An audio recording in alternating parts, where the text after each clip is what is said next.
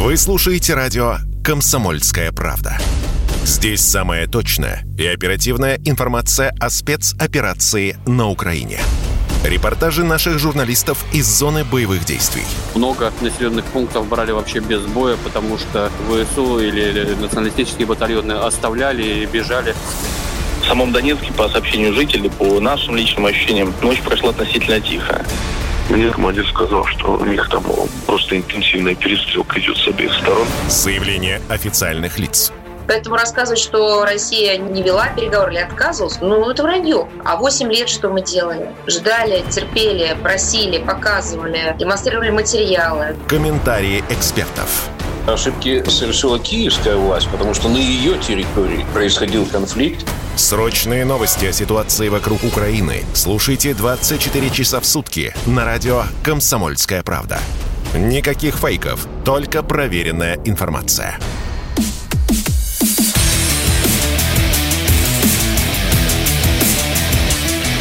Программа с непримиримой позицией. Утренний Мардан. Всем здравствуйте! В эфире радио «Комсомольская правда». Я Сергей Мардан. Трансляция началась в YouTube-канале «Мардан 2.0». Соответственно, кто не подписался, подписывайтесь. Кто смотрит, нажимайте кнопку «Нравится». Идет трансляция в телеграм-канале «Мардан». Не будем тратить время. К нам присоединился Александр Кот, специальный корреспондент «Комсомольской правды». Саш, привет. Да, приветствую. А главное событие сегодняшней ночи – обстрел Луганска.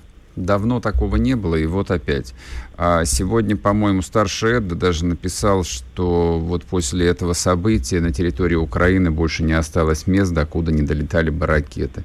Мы можем бить и по Львову было бы желание, а они теперь могут бить и по Луганску. А Марочка а, сделал заявление о том, что обстреливали Луганск новыми дальнобойными «Хаймерсами». А есть ли какие-то альтернативные мнения военных а, по этому поводу? Что стреляло, что взрывалось? Ну, слушай, от Бахмута, допустим, от Артемовска по прямой до Луганска 90 километров, поэтому это вполне могла быть точка У.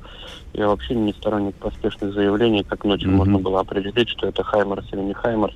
Вот, поэтому, ну, тут надо подождать, пока нам найдут там соответствующие обломки от ракет. Уже э, можно судить о том, что туда прилетело. Но на самом деле э, последнее время украинцы используют такую тактику массированных обстрелов, когда в одну точку запускаются и смерчи, и ураганы, и точка, и хаймарс, что-нибудь да прорвет оборону ПВО, ну и, и прорывает, конечно, потому что на Луганском направлении это не первый такой обстрел, ну по городу-то а, первый, давно, давно их не было, года с 16 наверное. Mm-hmm. А, вот. А вокруг города и по Перевальску, и по Алчевску уже, уже били и бьют э, довольно точно. Ну, сегодня, как Марочка написал, попали в э, часть ПВО, да, ну, естественно, там, системы ПВО, они находятся не в части, они находятся на боевом дежурстве, но, видимо, они били по, а, так скажем, локальным центрам принятия решений.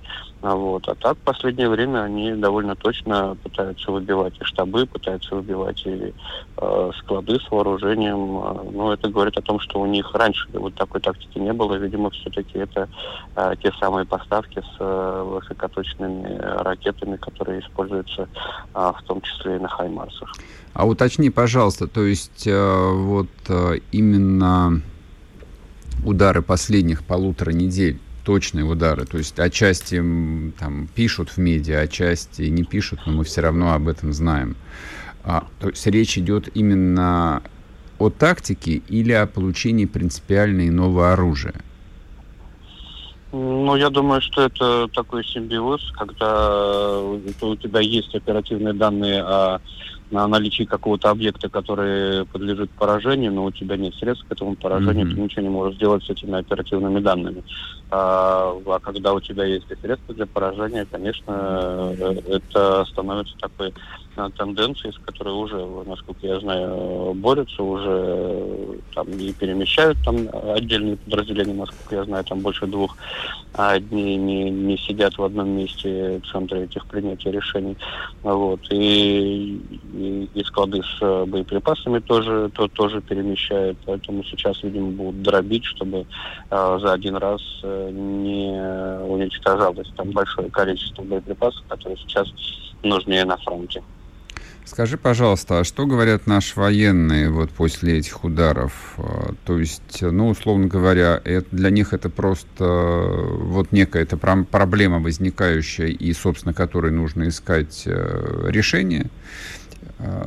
Или действительно, в общем, ну, я не хотел бы там произносить слово растерянность, это неуместно было бы, но вот это вот такой вот там психологический удар вот не было, и вот Да никакой вам... растерянности нет, никакой растерянности нет, просто все понимают, что идут серьезные боевые действия, mm-hmm, и так не бывает, когда, когда только ты их э, долбишь там каждую ночь mm-hmm. крылатыми ракетами, они тоже отвечают, у них тоже серьезное оружие, ну, как, как к данности, потери несут с обеих сторон, невозможно можно так, чтобы как, как, как в Сирии, только, только мы наступаем, а противник там в тапках э, и халатах с автоматами Калашникова бежит.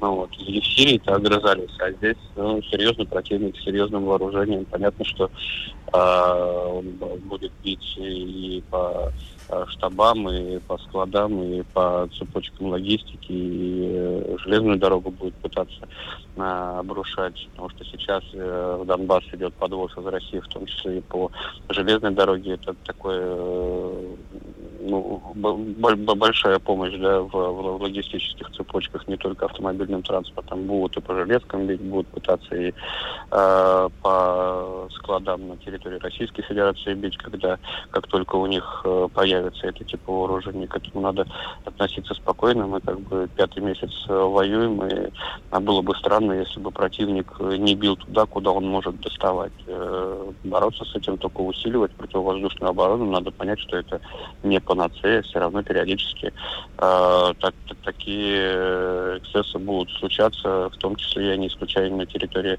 Российской Федерации. Он Израиль сколько лет разрабатывает эту свою систему железный купол, и то самодельные эти касаты или что там, все равно, все равно преодолевает, все равно взрывается на территории э, Израиля. А здесь э, высокотехнологичное вооружение западное, которое заточено было под э, прорыв, в том числе на нашей системе ПВО, и, конечно, когда запускается сразу э, несколько э, зарядов, а то и несколько десятков. Mm-hmm. Сложно как бы перехватить все, потому что рассчитано на то, что, э, ну, там, условно говоря, запустили ураганы, и системы ПВО разрядятся по этим ураганам, а бить по Хаймарсам уже будет нечем. Перехватывать все равно надо Хаймарсы это или ураганы, все равно приходится э, бить по тому, что летит на мирный город. У меня вопрос в таком случае. Значит, по поводу Хаймерсов, э, согласно официальной информации, их, а, их всего-то в количестве 8 штук привезли. А. Да, новости вот о таких результативных ударов а, там, по складам ну, поступают буквально каждый день. Как же так? То есть фронт, фронт же очень протяженный, очень большой. Как им удается такими малыми силами наносить такой, ну, по крайней мере, психологически ощутимый ущерб? Ну, ты знаешь, перед началом э, боевых действий в феврале мы знали, что на Украине находится 12 байрактаров. А потом эти 12 байрактаров сбили только в первый день. И каждый день потом сбивали по несколько байрактаров. Я вот не знаю истинное количество э, хаймарсов, которые были э, поставлены на территорию а, Украины, ну и как бы и, и 8 хаймарсов, наверное, а, если они распределены по фронту, могут как бы при а, определенной тактической сноровке и при мудрых подсказках старших товарищей натворить вот этих вот, mm-hmm. которые они творят каждый день. А, сообщение о том, что фактически вот этими хаймарсами управляют американские специалисты, ну, советники, инструкторы, это часть э, пропагандистской кампании информационной войны или это действительно так? Опять-таки, что военные по этому поводу говорят? Насколько это сложное э, в управлении оружие? Ну, знаешь, э, обучение-то проходили экипажи mm-hmm. на, на, на территории, если я не ошибаюсь, Германии, обучались э, этому делу. А вот, но я не исключаю, что там могут быть э, иностранные инструкторы, к примеру, а в начале конфликта по радиоперехватам были э, замечены то ли наемники, то ли кадры военные, которые управляли системой контрбатарейной борьбы МТП-50. А, ну, может быть, это было лишь обучение там, да, на в боевых условиях, может быть, это были инструкторы на а, постоянной основе, но кто-то там, типа советников, вполне, вполне может присутствовать. А вчера а, в сети попалось мне такое предложение, рассуждение вслух, точнее, о том, что, может быть, пойти по американскому пути и объявить какую-нибудь зубодробительную награду за голову каждого наем, ну, иностранного специалиста. Я подхватил эту идею, предложил, в общем, ее творчески развить и предложить э, а, награды за головы офицеров всех э, и, не знаю, там, глав администраций, начиная от, допустим, какого-нибудь э, главы ОГА Николаева, пресловутого, и заканчивая любым главой райадминистрации. Как тебе такая идея? Слушай, да, еще когда начинали говорить о том, что надо будет бить по центрам принятия решений, я сразу говорил, что это бесполезно, надо бить по лицам, которые принимают эти решения. Mm-hmm. Я говорил еще сразу после той, той самой пресловутой э, фразы, произнесенной из стены Министерства обороны. А вот, это могут быть там и офицеры генштаба, это могут быть и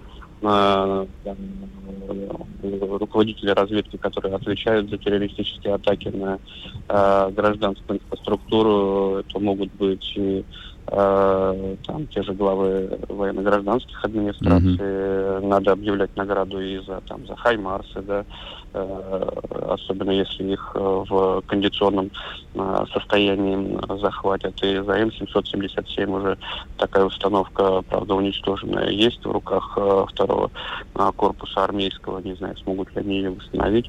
Вот. Но, тем не менее, вот говорят, пару Цезарей на Урал-вагонзавод загнали. Вот. За, за это, конечно, должны быть какие-то доплаты. Они, кстати, предусмотрены и за э, сбитые самолеты, mm-hmm. и за уничтоженные системы ПВО, и за э, живую силу. Этим э, вознаграждение предусмотрено для э, бойцов. Не знаю, насколько они их получают, не получают, но вот по, по части ПВО я знаю, что все нормально там с выплатами за... Саш, спасибо. Уходим, уходим на новости уже. Александр Коц был с нами, специальный корреспондент «Комсомольской правды». Спорткп.ру О спорте, как о жизни.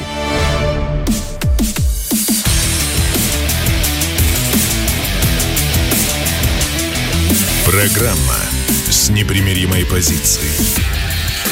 Утренний Мардан. И снова здравствуйте, и снова в эфире радио «Комсомольская правда». Я Сергей Мардан. У нас сегодня такой богатый день. Вот. И Коц был по прямой линии с Донбасса, и Владлен Татарский к нам присоединяется. Между прочим, мало кто может похвастаться такими гостями. Владлен, привет тебе. А, вчера, а, ну, по чистому недоразумению упустил, я лично упустил, вот перед слушателями каюсь, очень важное решение. А, упрощенный порядок выдачи российского гражданства теперь распространяется не только на граждан ДНР, ЛНР, что, в общем, было логично. Он распространяется теперь вообще на всех граждан Украины. Там, с моей точки зрения, это решение эпохальное, которое давным-давно перезрело. А, как известно, если Путиным был я, я бы это еще в 2000 году ввел бы.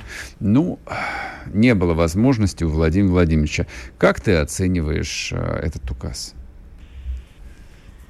На, ну, на, на, что, на, как, на, что он, на что он может повлиять? Вот так вот скажи. Э, меня тут другое волнует. Ну, вот понятно, что сложно э, его оценивать как-то по-другому, как, кроме как положительно, да. Ну, среди нормальных людей, ясно, что у нас есть не вполне нормальные люди. Но вот э, это хороший указ, все правильно, надо было его в 2000 может и раньше. Э, но мне просто интересно, упрощенный, как выглядит, давай так, как выглядит упрощенный порядок получения э, гражданами, э, значит, российского гражданства, да, то есть в ДНР, ЛНР, да, к примеру. Угу. А, тебе надо, чтобы получить российский паспорт, тебе нужно получить паспорт ДНР или ЛНР. После этого ты получаешь паспорт российский. Так. Чтобы получить паспорт ДНР, ЛНР, ты должен пройти 7 кругов ада. До сих пор? Скажу, что скажу, что ну там чисто техническая проблема. Сейчас, сейчас я все объясню. Значит, по поводу получения уже российского паспорта, это идеально работающая, э, ну, как это сказать, э, схема. Она вообще не дает сбоев, то есть ты четко в, в течение трех месяцев получаешь ответ, дают тебе э, российское гражданство или нет. Если дают организованные автобусы, ты едешь э, в организованное место, получаешь там организованно паспорт, носишь присягу, все хорошо, я получал отлично, ну, то есть все организовано, все хорошо, тут никаких, короче, у меня нет. Вообще все в три, в три месяца отдают ну, какой-то ответ. Получил, не получил. Не получил, объясняю причину, по какой то не получил. Или, или бывает, конечно, такое, что не объясняют. Но, тем не менее, мне объясняли, я там э, пришлось дособирать какие документы, я получил, все нормально. Чтобы получить паспорт ДНР, ЛНР, ты должен пойти, э, значит, э, сдать там отпечатки пальцев, то, то, то, то. И плюс технические возможности в ДНР и ЛНР, они не позволяют обработать такой поток информации. В результате люди там вынуждены ждать месяцами получения паспорта ДНР и ЛНР. Зачем это промежуточное? Для того, чтобы получить российский. Для чего это промежуточное звено нужно, я не знаю это, наверное, больше вопрос к республикам, да, для чего. Потом, ты не можешь, раньше, что еще положительно, раньше ты не мог получить российский паспорт, потому что ты не гражданин ДНР, ЛНР, а не, чтобы стать гражданином ДНР, ЛНР, тебе мало было э, в окопах Славянска пробыть, э, сражаться, получить ранение, еще что-то, ты должен был иметь прописку. Угу. То есть все твои боевые заслуги, награды, это до одного места ты должен получить прописку. Хорошо, если у кого-то она была возможность ее получить.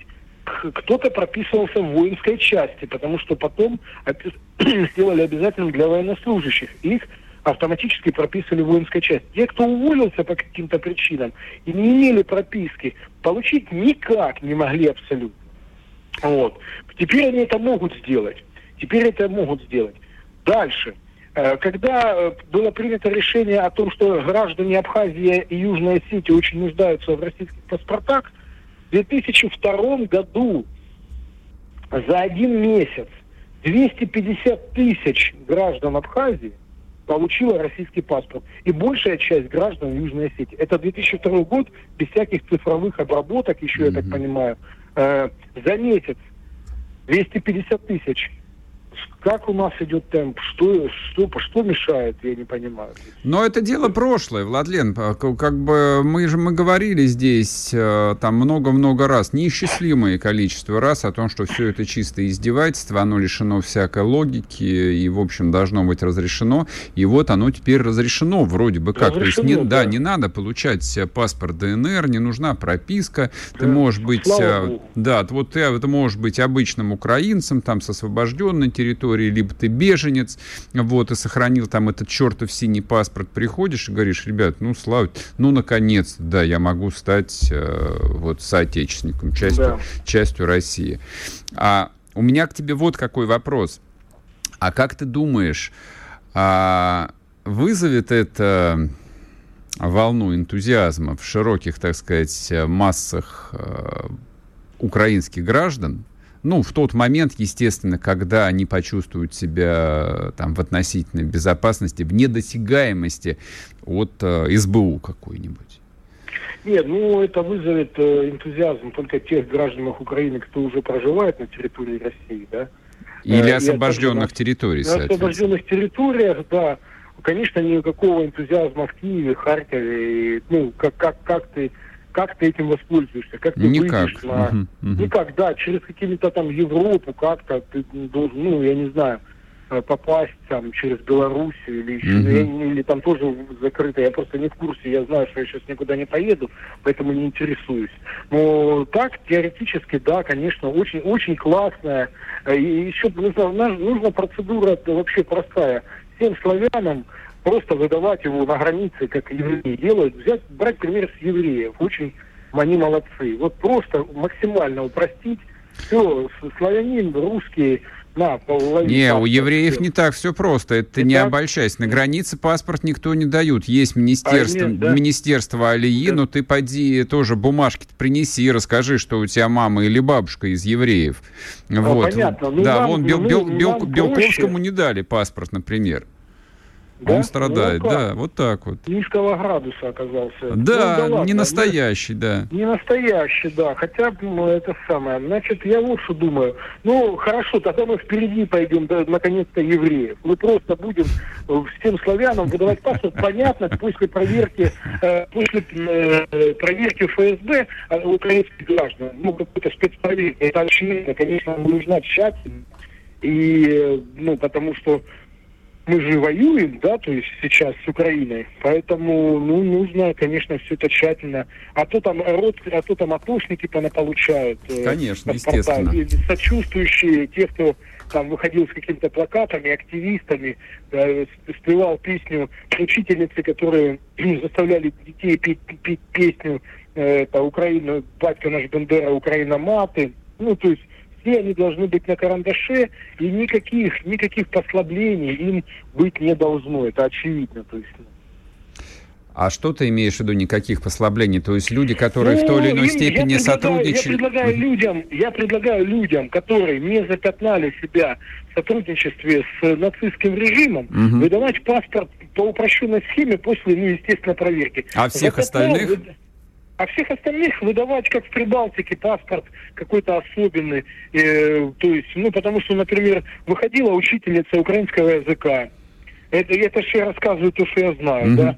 Выходила учительница украинского языка и рассказывала про то, как э, герои там АТО и все. Может быть, ей э, на этих героев АТО наплевать, но она настолько беспринципная, что она за мизерную зарплату готова служить нацистам и обучать нацизму детей. Mm-hmm. Зачем такой человек нужен, э, значит, России? Они, конечно же, скажут, нет, ну а что и было делать? Ну вот ничего не делать, вот и ходить с другим паспортом. Вот и все. Вот, как это мое личное мнение. Я считаю, оно правильное и обоснованное.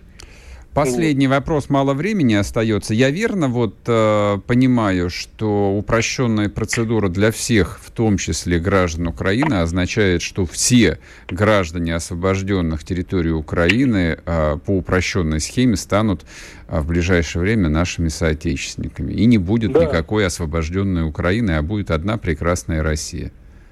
Это, это, это вообще мечта моя сбываются. Прямо мечты сбываются, Владлен, ты посмотри. Сбываются, на, нашей, да. на нашей жизни, да, мечты на, сбываются. На нашей жизни. Я уже думал, честно говоря, что я этого не увижу. Вот так. Но, слава богу, да, мечты сбываются. Очень, очень классно.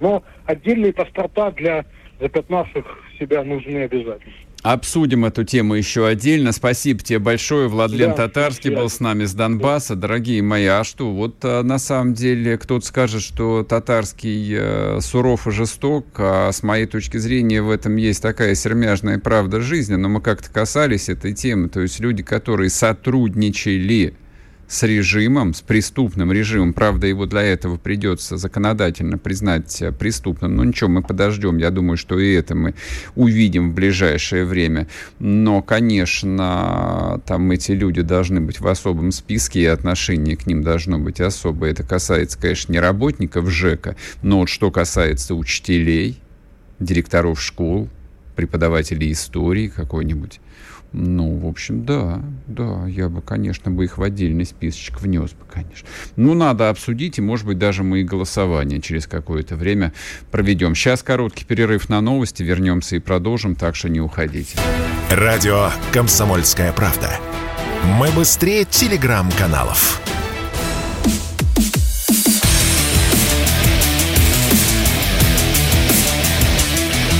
Программа с непримиримой позицией. Утренний Мардан. И снова здравствуйте. И снова в эфире радио «Комсомольская правда». Я Сергей Мардан. Так, у нас, по-моему, сегодня нет специальной темы, посвященной экономическим новостям. Вот, но это скорее так, некоторый недочет. А я буквально коротко этой темы коснусь.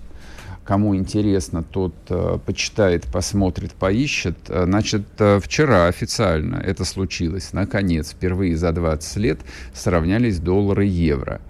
А, ну, формально евро остается дороже доллара на 3 десятитысячных процента, условно говоря. Но это, в общем, уже из области статистической погрешности. В общем, они идут один к одному. А важно это или нет? Учитывая, что до 24 февраля 2022 года Россия была а, у России ключевым торгово-экономическим партнером была Германия, ну и весь Евросоюз, для нас это принципиально важно. То есть вот этот вот партнер, который на всех парах несется в бетонную стену, он а, на глазах слабеет.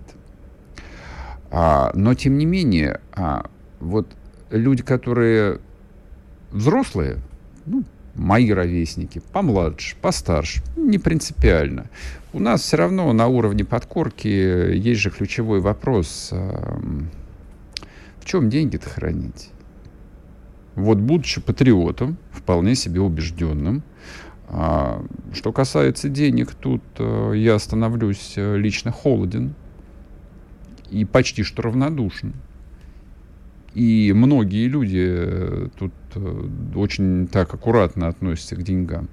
Так в чем хранитель? Евро? Экзотика? Ничего подобного. Евро давным-давно не экзотика. Доллары? Ну, если вот э, абстрагироваться от заявления уважаемого Михаила Хазина, который э, говорит о том, что крах доллара неминуем. Рубли ну, не знаю. Рубль вроде как укрепляется, а что с ним будет дальше? Ну, в общем, к чему я клоню, друзья мои? Я думаю, что экономическая тема очень плотно будет в нашей повестке, и нам придется ее обсуждать почти каждый божий день. Вот. А пока что вы можете проголосовать, в чем вы храните ваше накопление. Доллары, евро, рубли или, может, юани. Проголосовать вы можете в телеграм-канале Мардан или в телеграм-канале Русский доллар. Вот так вот. Мне кажется, это важно. А сейчас э, я отвечу на ваши вопросы, которые здесь в изобилии сыпятся в чате по поводу вчерашнего сюжета с избиением двух российских военнослужащих э, в Крыму. Я об этом сказал много слов. А после эфира много прочитал. А речь идет не только о заявлениях базы, речь идет не только о заявлениях условно-патриотических блогеров. Я прочитал много местных людей, много местных журналистов крымских. Я бы сказал бы так. Вот а, вчерашний сюжет о котором а, ваш покорный слуга говорил абсолютно безапелляционно, как обычно, в черно-белых красках и вынося сразу приговоры. Но вот этот сюжет выглядит а, сейчас, ну, не столь бесспорно. Не столь бесспорно. То есть мне очень хочется иногда выступать в роли яростного публициста и не обращать внимания на некоторые а, детали, которые, ну, в другой ситуации вызвали бы у меня сомнения. Но это ровно тот самый случай, когда действительно имеет смысл остановиться и, в общем, посмотреть э, на фактики, что происходит. Задать вопросы, а что могло быть на самом деле. И там действительно возникает некоторое количество вопросов. А что же там произошло на самом деле в этом самом городе Судаке? Поэтому э, я не то, что, в общем, э, не хочу разжигать какую-то очередную рознь. Я это делаю практически каждый божий день и уже привык э, получать по голове за это. Но глава Крыма Аксенов, который вчера даже написал специальный э, пост в Телеграме, где, в общем, призывает там не разжигать и дождаться окончания расследования, не следствия, я подчеркиваю, а расследования. Я уверен в том, что, мне кажется, это своевременно и имеет смысл немножечко притормозить. Да, выяснить, а что же там произошло. А что же там произошло с этими двумя контрактниками, которые ну, как-то культурно отдыхали в городе Судаке. Что же там произошло, что вдруг возникла эта драка? Избиение, драка как угодно. Двое на трое — это не избиение, это драка все же. Опять-таки, давайте будем аккуратны в формулировках. Вот я, как взрослый человек, Там могу точно сказать, когда двое на трое – это драка. Когда трое на одного – это избиение. Как ни крути. Вот, поэтому поживем, увидим, кто там кричал «Слава Украине», была ли на ком-то символика Z, или ее не было на самом деле. Если проблема в том, что эти три парня крымские татары, или на самом деле это не имеет никакого значения, я, правда, вот сейчас э, предпочел бы подождать комментариев со стороны людей, которые находятся там на месте и могут что-то сказать с более высокой степенью уверенности, нежели э, вот мы все московские блогеры, которые опять-таки кормимся не то что из вторых рук, а из третьих, из четвертых рук. Но, и вот тут я хотел бы подвести черту. Если выяснится, что все, что прозвучало вчера,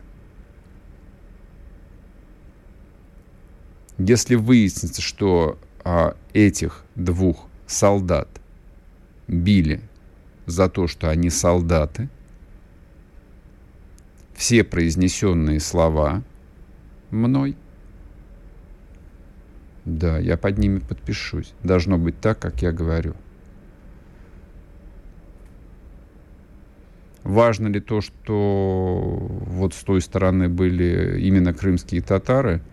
Да нет, не особо важно, честно говоря. Потому что количество людей, а, которые по-прежнему спустя 8 лет после 2014 года а, лояльно относятся к Украине, в Крыму, ну, достаточно ощутимо. Они остались там. Это, невероятно звучит. Вот для нас, живущих э, во внутренней России, то, что называется, в исторической России, для нас это правда звучит дико совершенно, но это правда. Я много общался с людьми, и мне в личку писали люди из Крыма о том, что да, это попадается достаточно регулярно. И не сказать, что там а, люди особо скрывают свои взгляды. Нет, они их особо не скрывают даже. Но это уже другой вопрос, требующий обсуждения. Но что касается самого этого сюжета с драк в Судаке, да, да, я предложил маленечко притормозить, посмотреть, вот, в чем же там дело, в чем же там дело, что же там случилось. Вот так вот. А, я понимаю, что, наверное, я некоторых э, разочарую такой э, соглашательской позиции, но уж извините меня. Простите. Я считаю, это, это ровно тот самый случай, когда, в общем, имеет смысл и быть аккуратным в словах. А вот что касается возбужденного вчера дела против э, столичного муниципального депутата Ильи Яшина, вот тут, нет, тут я могу особо не стесняться. Тут я могу особо не стесняться. Я не знаю, чем закончится уголов... вот это уголовное дело, дадут ли реальный срок, либо это все закончится условкой, либо чем-то еще. Но, как мне представляется, а, прошедшие четыре с лишним месяца время достаточно было длинное для того, чтобы ну, те, кто, допустим, сгоряча что-то сказал на эмоциях, очнулись, такие люди тоже есть. А те, кто продолжает гнуть свою линию, потому что им охота пострадать за убеждения, не нужно людей останавливать, не нужно их лишать этого священного права пострадать за свои убеждения. То есть, ежели ты решил выступить прямо против вот этой вот безликой, как тебе кажется, жестокой, несправедливой российской государственной машины, если ты решил поиграть в большевиков образца 1915 года, ну, хорошо, ладно, погнали тогда. То, что статья называется а, за распространение там, фейков а, о российской армии, ну, Пусть, пусть будет так. Мне, мне не очень нравится эта формулировка. Я сторонник э, честных и жестких, таких предметных слов. Будет ли это называться измена родине, либо это будет называться как-то по-другому. Но в ситуации, когда российская армия сражается с врагом, причем ведет тяжелую войну, ведет тяжелейшие бои, пожалуйста, там, с утра Коц об этом сказал открытым текстом. Вот в этой ситуации человек, который претендует на то, чтобы быть э, политиком, а он худо-бедно целый депутат, значит, он и есть э, политик даже по формальным а, признакам, вот этот человек, значит, он открыто выступает против российской армии. Ну, это обязательно должно иметь последствия. Это обязательно должно иметь последствия. То есть, если ты решил э, быть э, открытым врагом, ну тогда что расстраиваться-то? Тогда ты выходишь на открытый, на честный бой и получай по полной, дорогой товарищ Яшин. Вот так вот. Сейчас короткий перерыв на новости и продолжим. Радио «Комсомольская правда». Мы быстрее телеграм-каналов.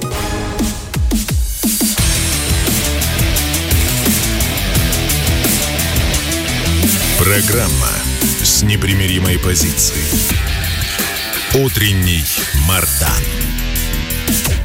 И снова здравствуйте, и снова в эфире радио «Комсомольская правда». Я Сергей Мордан. Ну и, собственно, коль э, мы вспомнили татар, правда, других татар, крымских татар, а самое время поговорить еще об одной очень такой скользкой новости, очень опасной новости. Вот поэтому большинство моих коллег стараются этих тем а, не касаться от греха, чтобы что-нибудь обидно не сказать, чтобы что-нибудь не, не прилетело. А мы скажем, а потому что это важно, а потому что вчерашнее событие, а, ликвидация, наконец, окончательно поста президента Татарстана, вот оно ставит точку в очень длинном, мутном, опасном, тяжелом, проклятом 30-летии, которое едва не закончилось в какие-то моменты просто распадом страны. А, ничего не осталось от тех времен.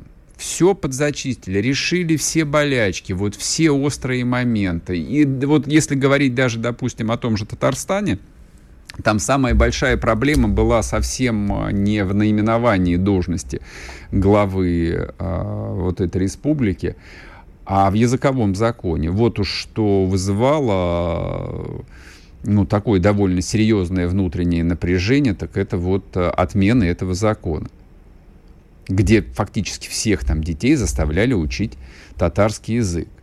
А национальный состав э, территории, ну, мягко говоря, этого не предполагал. Ладно, это все прошло, это проехали еще несколько лет назад, все улеглось, без особых там скандалов, ну, тем более без каких-то там, еще более там драматических последствий. Но вот осталось последнее. Вроде бы как ерунда, вроде бы как формальность. Но э, татарстанские элиты держались вот за этот пост, э, за название поста главы республики президент до последнего. Просто до последнего. Здесь э, объяснение, на мой взгляд, очень простое. А, татарстанцам им повезло. На самом деле им очень в начале 90-х повезло, что у них был Шаймиев. А, дикое время, ужасное время, когда на поверхность вылезло такое количество чиновничьего отребья, просто набивавшего карманы, просто вот грабящего там страну или территорию, которая им досталась, а на этом фоне Татарстан а, много-много лет выглядел просто оазисом благополучия. Там все было ровно, там все было в порядке, там крупнейшие предприятия республики работали как часы. Не без вопросов, не без нюансов по приватизации, ну, собственно, как везде. Но если посмотреть на итоги, на результаты, вот э, любой там здравомыслящий человек скажет, что татарстанцам, я подчеркиваю, татарстанцам, там а, примерно 40% населения это татары, и примерно 40 с небольшим процентов это русские. Еще есть башкиры, ну и другие люди других национальностей. Но они себя там часто называют татарстанцами. Вот людям, которые жили и живут на, э, в, в этой части России, им, конечно, невероятно просто повезло. Вот а, эту землю миновала многое, вот разрушительная волна, там, которая после себя оставила пустыню, много где. И то, что Шаймиев а, много лет и был президентом, и ушел президентом, Ну да, в этом была историческая справедливость. Но все, кто после него, конечно, вот этого исторического груза и оправдания, ну потому что объективно этих заслуг не имеют при всем уважении. Поэтому вчера Владимир Владимирович аккуратненько поставил точку в этой длинной истории. И теперь а, Миниханов был в документе назван не президентом, а главой. Ну, вот в переводе на общеупотребительный язык, то есть это же частность, был уже принят закон о самоуправлении, где вот юридическое обоснование этого решения все прописано. Но э, выход вчерашнего документа, он, в общем, как бы да. Вот это вот финал. Не многоточие, это последняя точка. На этом все закончилось. Вот это длинное 30-летие, очень шаткое, временами очень опасного, временами дрейфа в сторону независимости, вот оно закончилось. Там, конечно, уже появилось какое-то количество комментариев местных, типа там политических движений, хотя я с трудом себе представляю, какие могут быть политические движения, а, не подконтрольные местным властям. Точнее, я понимаю, что не может быть таких движений. Если кто-то что-то там провякивает, прокукарекивает, ну, значит, а, кто-то считает, что еще можно потрепыхаться. Нет, нет, господа хорошие, трепыхаться уже нельзя вот процесс успокоения российских регионов наконец завершен. Он был бесконечно длинный. Но слава богу, что он был длинный, слава богу, что он был почти без потрясений, то есть за исключением Чечни, вот, которой пришлось пережить аж две войны, вот, всю остальную территорию России, вот это, вот это чаш миновала, слава богу. Я вчера даже использовал такую рискованную метафору, что вчера а, Ельцина закопали еще глубже. То есть мы год за годом мы сживаем из себя это проклятое ельцинское безвременье. Вот насколько там легко принимались какие-то решения, насколько легко давались совершенно чудовищные обещания, насколько легко подписывались документы, которые приводили там просто катастрофическим последствиям в самых разных областях жизни, в экономике, во внутренней, во внешней политике, в гуманитарной сфере. Это то, что еще предстоит осмысливать и осмысливать и осмысливать.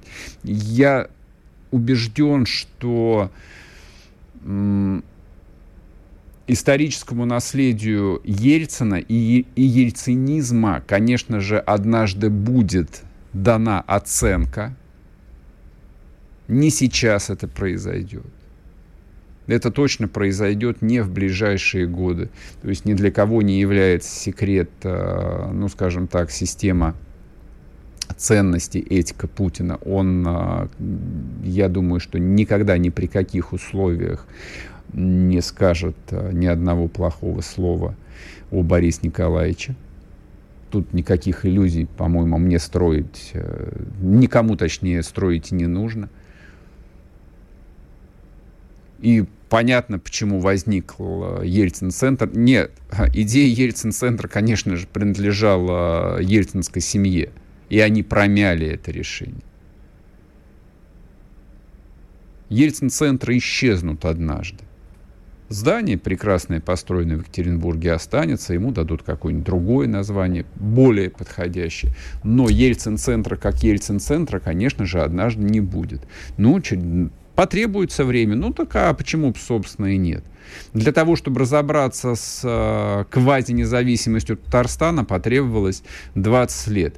Та знаменитая фраза Ельцина о том, что берите суверенитета, сколько сможете переварить, была произнесена, если я не ошибаюсь, в 1992 году. В Башкирии, кстати. Ну вот и считайте, 30 лет потребовалось для того, чтобы, наконец, вот эту вот брошенную фразу неаккуратно ну, исключительно исходя из политической целесообразности, потому что там в тот момент а, Ельцину и его приближенным казалось, ну как, главное же удержать власть, а Россия разваливалась на части. Она даже не разваливалась, она просто расползалась, как кисель в руках.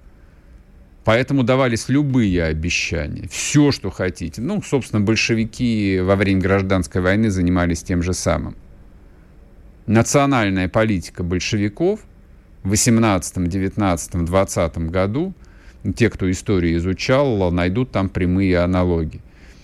Некоторые считают, что вообще э, ВКПБ большевики победили в гражданской войне исключительно благодаря тому, что смогли привлечь на свою сторону ну, разного рода националистов на национальных окраинах. Кстати, Иосиф Виссарионович – был наркомнацем, его изобретение. Он в этом был огромный специалист, огромный профессионал. Но это совершенно не, от, не отменяет того, что, ну, во-первых, и прямые аналогии между 1919 годом и 1992 не очень уместны, честно говоря. Другая немножко ситуация логика борьбы была совершенно другая. Там-то люди боролись э, за идею, за светлое будущее, а здесь а, президент Ельцин боролся просто за личную власть, и все. И последствия вот этой его, его личной борьбы за его личную власть мы расхлебывали долгие 30 лет. Но слава богу, что все завершилось наконец что все завершилось. По крайней мере, вот эту вот э, линию напряжения, которая все равно в стране существовала, ее закрыли, ее стерли. Там теперь все гладко, ровно. Там теперь прекрасная Россия, так же, как и везде, от края до края. С чем я вас всех и поздравляю. После короткого перерыва продолжим, не уходите. Если тебя спросят, что слушаешь, ответь уверенно. Радио «Комсомольская правда». Ведь Радио КП – это самая топовая информация о потребительском рынке, инвестициях и экономических трендах.